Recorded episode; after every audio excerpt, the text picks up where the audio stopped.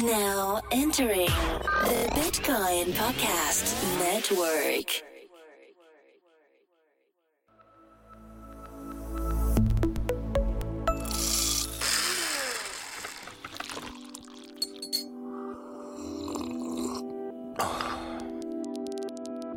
Welcome to the Blocked by Design podcast, where we explore the power and process behind design for Web3. We'll guide you through the immense challenges faced in Web3 and how embracing the right design methodologies helped overcome these blockers. I'm Reem. And I'm Akil, and we are your co hosts. Hi, my name is Reem. I'll be your host for today's episode. Today, we have the pleasure of kicking off the podcast series with Beth McCarthy at Full Node in Berlin, a co working space for the blockchain community. Beth McCarthy, she is the co founder of DAO Incubator and Starfish Network. We have the pleasure, absolute pleasure, of interviewing her today. So thank you so much for, you know, stopping by and chatting with us. Beth, tell us a little bit about yourself. Hi, excited to be here and chatting about Blocked by design. So I'm a platform designer in the DAO space, working on these different ecosystem and kind of research and design lab projects. So really excited about DAO Incubator, which is uh, kind of a research and design fab lab and digital and physical space that's also part of the Starfish ecosystem, which is a network of spaces in New York, San Francisco, and Berlin for blockchain collaboration and kind of decentralized web projects. So um, super excited to talk about that and some of the design work that we're doing. so the first time actually you and I met was back in May. It was the Blockchain for Social Good meetup. I think it was called the Blockchain Assisted Democracy event, where you and a bunch of people presented about how to basically create incentive models for social good. But you specifically touched on mechanism design. Can you tell me a little bit or share with everyone like a little bit about what mechanism design is and what you were talking about at that event? Yeah, so that was a super cool event because, you know, I was speaking about the possibility of kind of designing these mechanisms and incentive structures for positive behavior and collaboration and and cooperation among forces to do some of the objectives that I think bring a lot of us to the DAO space, such as creating new financial structures that are able to help artists. And like one of the main kind of focuses in the space that a lot of people are really excited about, but then also these other possibilities for social good projects that are being tackled by DAO service provider platforms such as DAOstack, Aragon. Um, I know we heard from a lot of those. And so I think the thing that's really exciting right now, um, that, that event was leading toward is the fact of a lot of people are thinking about, you know, what are the strengths and weaknesses of democratic structures? How can we replicate those in these systems that are kind of adjacent to, but outside of legacy systems that we have the opportunity to actually do right in terms of having there be weighted priority toward particular opinions, such as, you know, if you want to have diverse perspectives in your organization, you can actually build that into the actual structure of your DAO, for example. And uh, so there's a lot of really cool mechanisms that Vitalik set out there as a challenge for people in the DAO space. Like, how can we actually incorporate those into the structure of DAOs on both this on-chain computational level, but then also the off-chain social level in this unprecedented way. Okay. So you talked a little bit about designing the mechanisms, but how does that particular framework or that process, how does that help design the appropriate incentive models?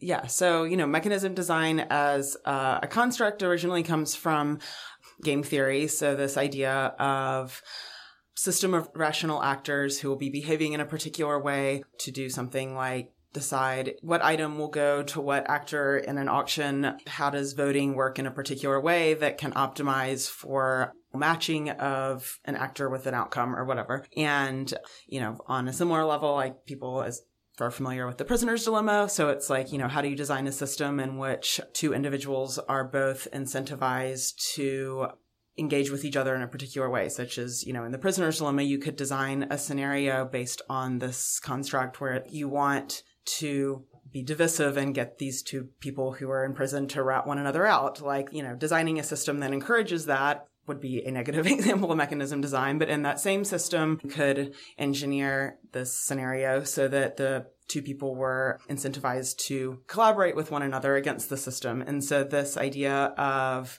engineering behavior to a specific end, you know, whether that is an expression of values through behavior or whether that's like, you know, the incremental steps toward making a goal happen that each requires the behavior of the individual humans to make it happen. All of those things are mechanism design. And the thing that I'm really interested in is taking what are kind of these cold, supposedly objective, even though, you know, everyone is an irrational actor, but you know, these very like mathematical formulations of like, these are the optimal behavior patterns in the system. This is what we can kind of examine and distill. This is what we can extract and apply to different systems. This idea of like modular components of behavior, I find very useful and powerful combined with understanding the actual motivations and desires and needs of users. And, you know, it's this this idea of like behavioral modeling and agent based incentive structures like is you know very powerful. It's something that can be used for nefarious purposes but it can also be used for modeling behavior in a system to understand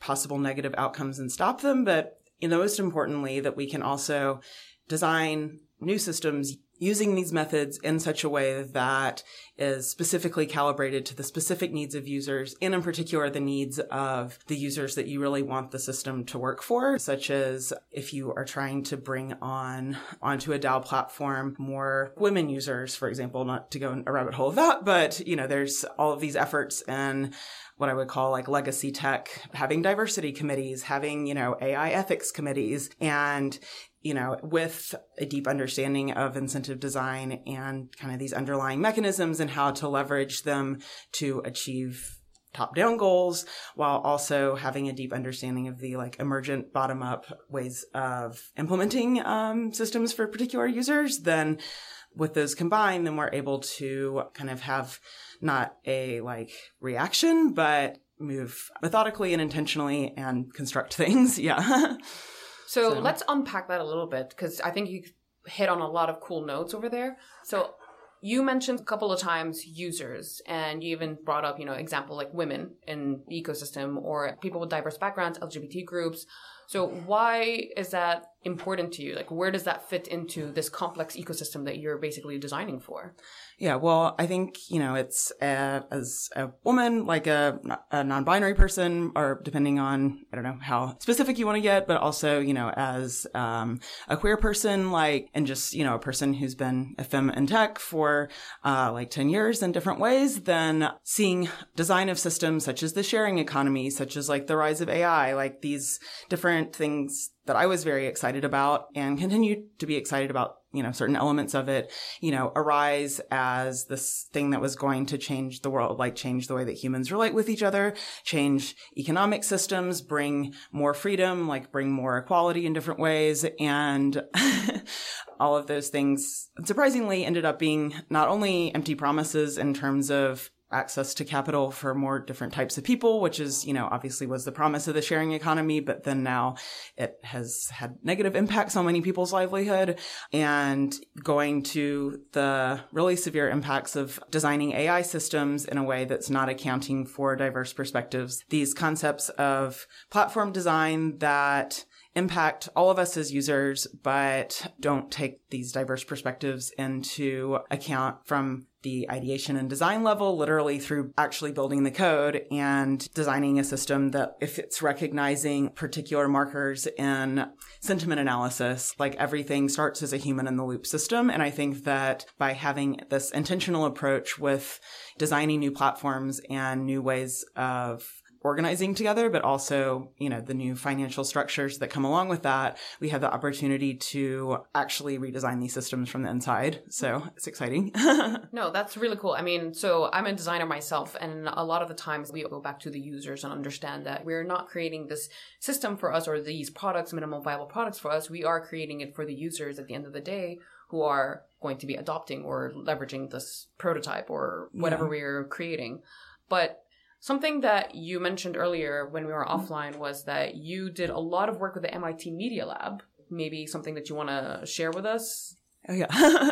so, yeah, I was very lucky to meet Dazza Greenwood um, this past fall, who's been an incredible mentor to me, like, about legal ontologies and a lot of things that I like to nerd out about with that, but then also with helping me mature my design practice and think through this methodology I've been working on that's I call dynamics design, which is this approach I've been mentioning of uh, user-centered mechanism design. A rabbit hole that often gets into about mechanism design is this idea of like, oh, it's, you know, just mathematical thought experiment, etc. And so Obviously, I'm very aware of that and think that it's possible to create methodologies and frameworks that apply to the human dynamics. So because of that, Human Dynamics Lab had um, me come kind of talk about this methodology in a specific context, which is abstracting the frameworks that are kind of at play in bankruptcy and insolvency as a way of thinking about designing equity structures for blockchain. And so since then, um, we've kind of extended that work in a series of webinars that we've been doing for the uh, Automated Autonomous Legal Entities Challenge. And so that has been really exciting because going on the same idea of kind of abstracting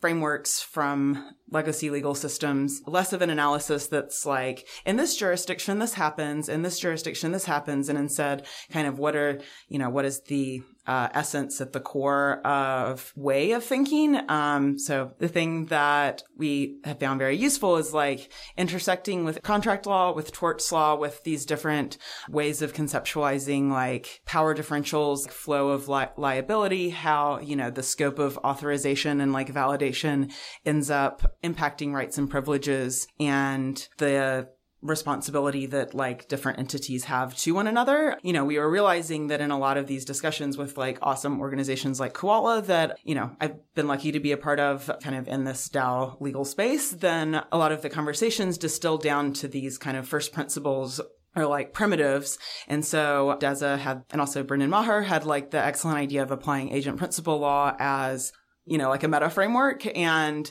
so what we've been doing there is distilling into these concepts from agent principal law, such as, you know, as I mentioned, scope of authorization and looking at those as vectors for saying like, how does, you know, how does a situation arise differently when um, the configuration of agent principal and third party is applied to different situations, you know, in the physical world with this example we've been looking at with acquiring this physical object of a book. Um, and then going through that and saying like, okay, we were able to establish establish, you know, this uh, abstracted understanding of the configuration of agent principal and third party for individual entities and firms, you know, as they're understood in the legacy system. How does that then apply to DAOs and a lot of these kind of crucial sticking points that are like create so much friction with designing DAO systems? For example, at what point does a DAO act as an entity that is liable to all of its individual constituents? And also does liability always like is there always a symmetrical liability between like the DAO and the individuals in the DAO and so this framework that we've been developing I think will hopefully continue to be very useful for that because as there is emerging like different DAO archetypes such as a dOrg type DAO. So, you know, shout out to the cool people of dOrg, um, who have uh, registered like the first BBLLC and by doing that created this particular DAO ar- archetype that we've been able to refer to with this analysis, which is like be classified as a firm probably normally, you know, it's acting as a group of consultants that are all united for a similar purpose, performing like certain functions that would be contracted with clients, you know, but even then, you know, a thing starts to arise. Is someone a client or are they a customer? You know, these kind of questions. Yeah. I mean, historically, before dynamic design was the framework that you adopted to create incentive models, what was the issue? I mean, why did you use dynamic design in the first place? So when I had this communication uh, and strategy consulting firm, uh, PureNot, for a while before we kind of pivoted into the blockchain space and I started doing what I'm doing now, then there was this overarching theme that only became more resonant as we got further into blockchain, which was during the heady days of 2017. Um, and, uh, noticing that when there were, you know, situations where it was like a breakdown in communication or, you know, a difficulty in constructing a public facing brand in terms of content development, content marketing, but also, you know, just having like aligned messaging. A lot of times that came down to a lack of design first principles throughout the company. And that only became more pronounced with being in the blockchain space and being like, these teams are constructed Solidity developer, front end developer, sometimes a separate visual designer who's maybe designing a UI interface, but then also community or marketing role, depending on how successful the ICO was. Since we're talking about 2017, early 2018, you know, this ICO model. And in the middle of those was like this huge void of design, like uh, linking the teams who are actually creating this product, but and most importantly, linking the vision of the company actually being manifested in like how the product was like built, designed, tested. Like there was a very clear lack of user testing that like had impact for product market fit and started to be really apparent as, you know, ICOs started failing. The etiology of the failure was often based on this lack of design principles. So, you know, not understanding the user base of who was actually going to use this and yet designing incentive systems for an imaginary user base and optimizing for incentive compatibility is only a thought experiment if there's not an understanding of who these users actually are. So, you know, for a lot of systems, there was something like a panel of judges that would be voting on whether or not somebody's reputation within the system was, you know, going to be damaged. So, for example, uh, when I was working at BToken, you know, this idea where it's like, how do you have recourse to people messing up? You know, as a specific example of something where it's like, that makes sense, but who are actually going to be the users of, Yeah. you know, who cares about being on this panel? So you said two things that I kind of want to go back on. So you talked about not adopting design principles versus designing incentive structures. yeah. How do they, those two differ? Um, well, I think it's, well, are you asking about the like relationship between design first principles and an incentive structure like created based on them? So a lot of people use the term design a little loosely, and I my understanding is that when you say ad- design principles, it means one thing as opposed to just designing incentives without really putting doing any back end research or. I, I- I guess I want to distinguish between, you know, how do you adopt the design principles and create incentive models versus just designing one. Oh yeah. Definitely awesome question. Um so I would I would consider like design principles to be like approaching from the idea of an iterative process of learning from users and making decisions based on testable research that you have made a hypothesis about like this thing is true. So, you know, in the example that I said of a panel of people deciding whether somebody's rep would be damaged because they were a bad actor in a system. Like there's kind of two ways to approach that. You know, a good example is when a lot of companies were reading about, you know, the liberal radicalism paper and they're like, wow, this is an incredible idea. Now we have a type of weighted voting that causes the values of a system to be expressed. That makes a lot of sense. But then, you know, when it comes to actually implementing how that works in the design of a system, it's very different to say, okay, we want to implement this methodology. And so let's just design our software architecture that way. Let's design, you know, our product vision that way. And then we'll get some users and figure it out versus saying, we think that this is the right methodology to use because we have identified a friction point that it solves because there's a symmetry of need and solution that is reached from it. And then, you know, a second level of operating on design principles then would be like, okay, we think this is true. Let's do some research, use user research methodologies, you know, even if we don't have any users yet, that we will do, you know, kind of investigative, like exploratory research to test these hypotheses and make sure that this is something people actually want. This is something that makes sense for the market. This is something that people will use in a first iteration and that then we have testable questions to say like you know people are actually motivated by these incentives. People actually want to join the system. And in particular pinpointing when they are incentivized by the incentive this is why and this is how that's replicable for us. When you're going through this process, like when in the DAO creation timeline does this happen? in a perfect world I, it would happen always. It would be part of the off-chain conceptualization of starting a DAO in the first place. For example, one really cool DAO use case that we've talked to uh, with DAO Incubator is um, a group of firefighters who are really interested in DAOifying their firefighter union. And so in that analysis, the process of going from understanding the union structure to actually creating a DAO on a DAO platform to actually having a functional on-chain and off-chain way of operating, like it's so much harder to reach this kind of completion of phase one, which I would consider to be, you know, the organization actually using both on chain and off chain functionalities for making decisions, for fundraising, for all the different things you're able to do on DAO platforms, that will work so much better and there will be so much less user attrition, et cetera, if from the very beginning you're like, okay, what are the attributes of this organization that make it fit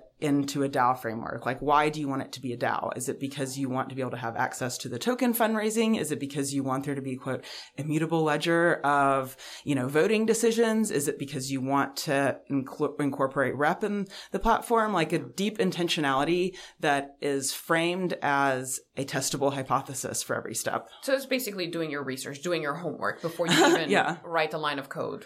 Definitely. And I would consider all of those things to be design. Yeah. You know, like the visual component of that, yes, but also the primitives of this kind of question asking and like interrogation as part of the iteration process. So you said the visual component, and a lot of times here in like the blockchain space, they automatically associate design with just visual, just UI, Oh, just yeah. you know, design components. Which I mean, to your point, is part of design, so to speak. But what we're Yeah. talking about right now is not after the structure has already been developed, the product has already been conceptualized. We're talking about design before we even get to the drawing board.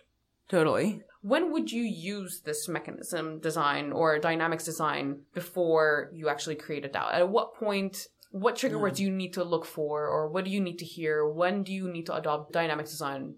Yeah. Well, I mean, I would say the moment of having the thought of we should start a DAO, or even earlier, the thought of an organization that may already exist saying, I wish that we had a additional type of fundraising mechanism that we can use. Or like say that there's an organization of like cooperative houses or like cooperative grocery stores. And they're like, you know, we have these protocols that, I mean, obviously they would not probably phrase it like this, but you know, we have these protocols that exist off chain. They work very well. But what if instead of having a huge amount of labor involved in making sure everyone knows them and like printing them and distributing them as we like continue growing, then to be able to say like, all right, we need to have this off-chain component. I mean, on-chain component. And so I think that would be one point. I think as early as possible in the process of thinking about stuff, then it's like a good time. Okay. And so, like, you're going through the process, and what kind of red flags or issues do you run into? So one really interesting thing that we found, so there was a series of open DAO workshops that we did as part of the computational law and blockchain fest thing that MIT puts on during the spring. And so we were working with some super cool DAOs like CuraDAO and kind of worked through this with dOrg. So like, as I mentioned, these several different DAO archetypes, uh, and also the Starfish ecosystem DAO, we ran into different problems with each of these, which is often there's a certain way that people are thinking about how decision making would happen or how they have a more sophisticated understanding how fundraising would happen and or they have a slight awareness of you know these complex things like bonding curves and they're like how could that help us? And for each of those then there ends up being a friction point that arises from how the architects of the DAO want to have it happen and the capabilities of the DAO platforms or DAO service providers. So it's a major challenge in the space that everyone is very aware of and working to solve as fast as we can. But, you know, it is a problem where people have this idea of an elegant system or often they don't know what is the possibility space. And so then regardless, the experience of talking through a lot of these things and then actually registering it or, you know, creating it on the DAO platforms ends up being different. So, you know, the way that we're solving that right now is, you know, working closely with the people from, you know, DAO Stack and Aragon, like hopefully soon Colony, but, you know, on actually having part of the onboarding starting with saying, okay, this is the capabilities right now. You know, obviously this is where we will go and the, our organization will be growing together. The concept, I mean, the phrase I hate of like dog fooding your own stuff, but it's very true because every new use case is helping the platforms themselves learn. Yeah. So, you know, this thing with Starfish Ecosystem DAO, a funny example that happened during this workshop, we were like, okay, let's have our first thing that we're going to vote on. It's going to be, you know, where we go to lunch and, you know, making this very first vote, Start small, understanding yeah. how that happens, even understanding onboarding people onto it. And like oftentimes you're having to explain MetaMask or you're having to set up a wallet for someone for the first time. And in particular, explaining like, why does this DAO have a native token, even if you're just using that token as like a unit of behavior or a unit of rep or like a unit of existence for Yeah. things. Explaining all all of that stuff and like keeping the enthusiasm for a novel form of democracy or organization. And yes, we could just make a vote in Telegram, or we could, you know, really go to the effort of using this platform that we all love the idea of. But yes, it is clunky right now, but it's not going to be less clunky until we all start using it. Right. And you know, you hit on a really strong point. So I mean, if we were basically creating a DAO and a voting system for the people here at Full Node, yes, people Yeah. would, you know, be patient enough to go through the process. But let's say, for example, the DAO for the firefighters, are they actually going to go through that entire process to vote and or they're just going to toss it aside and say, let's do it the traditional way, put your hand up. I think that you touched on a lot of points as far as where that dynamics design piece fits into this ecosystem when you're creating this complicated mathematical labyrinth Yeah. uh, of a voting system, how to distill this into more simpler forms before you create something, spend thousands of hours building a network and then basically not having any users to adopt. So for the past few weeks, actually, I've been coming into Full Node every once in a while, popping in. Um, and you've been basically working on the mechanism design workshops. So can you tell us a little more about what those workshops are? Um, yeah, so it's been super cool. I guess for the past year, we've been meeting almost every Tuesday for Mechanism Design Working Group, first in San Francisco and now in Berlin, which, you know, this group started out as just me being like, I want to understand more about mechanism design and what that means and kind of have a like co-learning, like peer-to-peer educational framework for that since that's one of our strong suits at Starfish. Shout out. But yeah, so basically what ended up happening is a lot of different people came seeking answers to the big question this time last year, which was like, you know, does this need a token? And I think the big question now is, you know, does this need a DAO? So, you know, we ended up working through, you know, series of different use cases and learning together about, you know, how to answer this question. Then also, you know, working together on understanding different mechanisms like liberal radicalism when, you know, that paper came out and the possibilities that created. And since I moved to Berlin in April, then I was really excited about kind of taking the group to the next step here, which was, you know, having some specific use cases that we drill down, you know, addressing particular challenges like this one I mentioned, the automated autonomous legal entities challenge as, you know, a useful way of kind of framing specific use cases, but then also exploring together whether different frameworks or ways of thinking about stuff make sense. So the one that you went to, part of the uh, legal design working group pop up that happened for two months, where we specifically were drilling into Trojan Foundation DAO and the sub DAO of Academy DAO with this idea of designing the like architecture and infrastructure of DAOs based on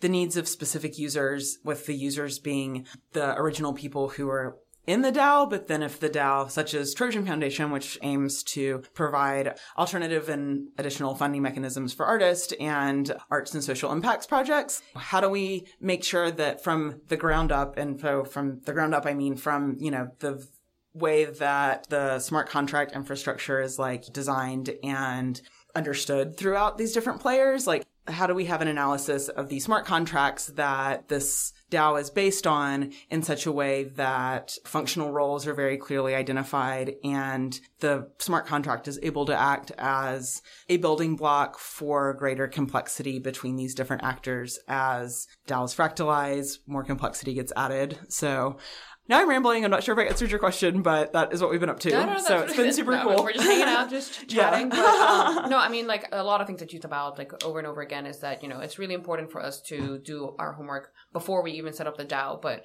my final question for you is like, what's the value add that you saw by adopting this mechanism as opposed to just just setting up the DAO and see how things work out? Definitely. I mean, the huge value that I've seen is that it actually encourages people to actually use the DAO because in kind of legacy tech, we would have this metric of success for like daily active users. And, you know, if you're doing something like releasing a game or something, then, you know, it's so easy to have a metric of success where you're like, okay, more people are signing up, more people are using it. There, you know, isn't a point of attrition and they become, you know, a user of your product that is able to be part of this gold metric of like a daily active user. And it's so different with DAOs because it's, there's, you know, as we've been discussing, so many different levels toward that. But I think that that by having these like explicitly user based approaches, then we can start to approach a place where there are daily active users. People are truly using these products and these frameworks in their daily life. Like, you know, they're making decisions because, you know, some of the projects like CuraDAO like impact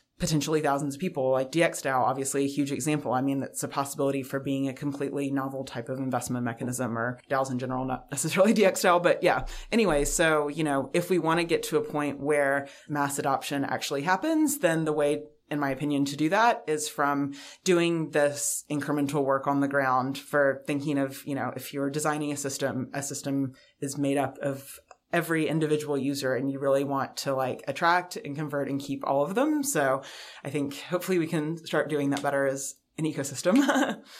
well, thank you very much for that. Thanks. so, okay, if let's say a project team now wants to start a DAO, where do they go to learn about dynamics design? How do they Um, find you? So yeah, people should follow me on Twitter and all the things where I'm um, ontology machine, and also Mechanism Design Working Group will start again in the fall, meeting regularly on Tuesdays. So Here we'll Berlin, share. correct? Yes, Yeah. in Berlin. Well, actually, uh, so it still also happens in San Francisco, Okay, and cool. Rodolfo and uh, Brandon Ramirez and Tim, my collaborators on that, are doing some really cool stuff. I think they actually have Ocean Protocol coming in to talk about their uh, mechanism design um, next week. So definitely encourage people to look that up on the Starfish website. And then also, if you're interested in going through this process, uh, my kind of Chaosmos canvas design that uh, works through all the dimensions needed to make a minimum viable DAO, definitely come to Web3 Summit, my mechanism design workshop. Um, it will be in the DGov node. And we're also having a really cool educational space for crypto economic puzzle games and also, you know, really explaining and distilling these processes for designing your DAO for functional roles, understanding users. We'll have like a whole curriculum of these educational workshops during DAO Fest. So that'll be up in full node. And then at ETH Berlin Crypto Economic Escape Room. If you are already a expert user of mechanisms and want to stake into some like super cool and challenging games that I'm designing with the colony folks, like please come. So I'm really excited Yeah. about the escape room. That sounds really cool. Yay. Um, if you're in Berlin, you definitely have to go check it out. I've heard amazing things coming out of it, so I'm really excited. yeah, so definitely hope to see some people at uh, ETH Berlin and hit me up on Twitter. Very cool. So- Well, thank you, Beth, so much for joining us for our very first episode. This Oh, has been really thanks. and hopefully, everyone, please connect with Beth, Ontology Machine, on Telegram and Twitter. And, and GitHub and everywhere. everywhere. So- Ontology Machine. It's yeah. actually a really cool name. But, Yay. um, but yeah, and if you are again in Berlin for Blockchain Week, swing by. There are a ton of events design centered, and you don't absolutely have to be a designer. Everyone's welcome. I mean, dynamic. Everyone is potentially a designer. You just have to start asking questions. yeah. there you have it. Thank So, you, Beth. Yay. Thanks.